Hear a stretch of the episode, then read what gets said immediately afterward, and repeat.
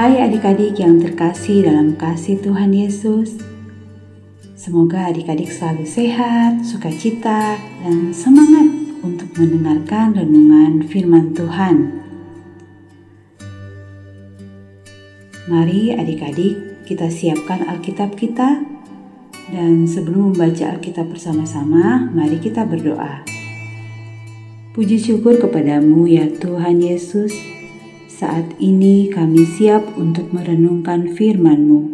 Biarlah Tuhan yang berbicara kepada kami, supaya kami mengerti firman-Mu dan melakukan dalam kehidupan kami setiap hari. Dalam nama Tuhan Yesus, amin. Yuk, sama-sama kita buka Alkitab kita untuk membaca kitab Lukas pasal 7 ayat 11 sampai 17. Ayo kita Lukas terdapat di perjanjian apa? Ya, terdapat di perjanjian baru ya. Kitab Lukas pasal 7 ayat 11 sampai 17. Demikian firman Tuhan. Yesus membangkitkan anak muda di Nain. Kemudian Yesus pergi ke suatu kota yang bernama Nain. Murid-muridnya pergi bersama-sama dengan dia dan juga orang banyak menyertainya berbondong-bondong. Setelah ia dekat pintu gerbang kota, ada orang mati diusung keluar. Anak laki-laki, anak tunggal ibunya yang sudah janda, dan banyak orang dari kota itu menyertai janda itu. Dan ketika Tuhan melihat janda itu, tergeraklah hatinya oleh belas kasihan Lalu ia berkata kepadanya, "Jangan menangis." Sambil menghampiri usungan itu, ia menyentuhnya, dan sedang para pengusung berhenti, ia berkata, "Hai anak muda, aku berkata kepadamu, bangkitlah." Maka bangunlah orang itu dan duduk dan mulai berkata-kata, dan Yesus menyerahkannya kepada ibunya. Semua orang itu ketakutan dan mereka memuliakan Allah sambil berkata, Seorang nabi besar telah muncul di tengah-tengah kita dan Allah telah melawat umatnya. Maka tersiarlah kabar tentang Yesus di seluruh Yudea dan di seluruh daerah sekitarnya. Tema renungan kita hari ini Yesus berkuasa membangkitkan. Ya, Yesus berkuasa membangkitkan. Ayat pokok kita di kitab Lukas pasal 7 ayat 14b sampai 15. Lukas pasal 7 ayat 14b sampai 15. Demikian firman Tuhan. Ia berkata, "Hai anak muda, Aku berkata kepadamu, bangkitlah. Maka bangunlah orang itu dan duduk dan mulai berkata-kata dan Yesus menyerahkan kepada ibunya.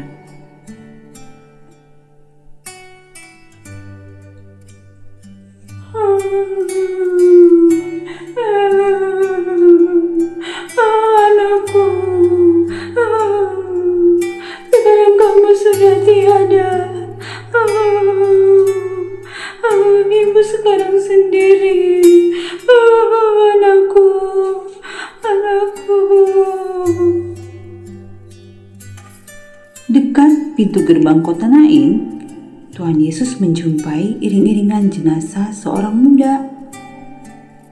Anak tunggal seorang janda yang menangisinya dengan kesedihan yang mendalam.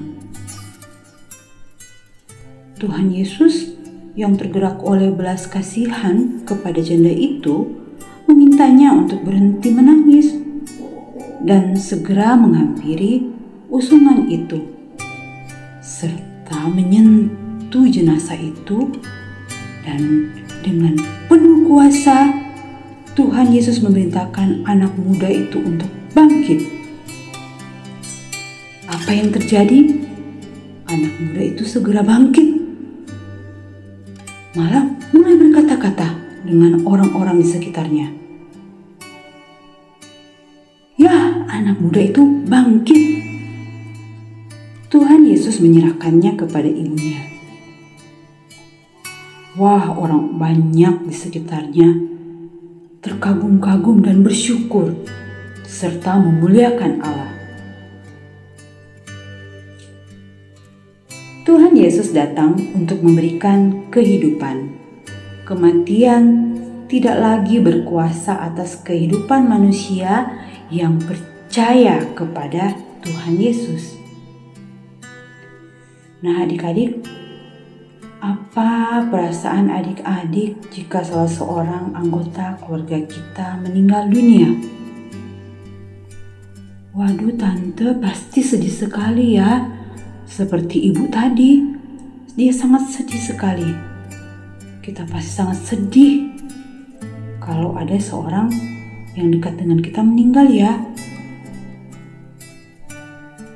Apakah adik-adik percaya bahwa Tuhan Yesus mampu menghidupkan orang mati?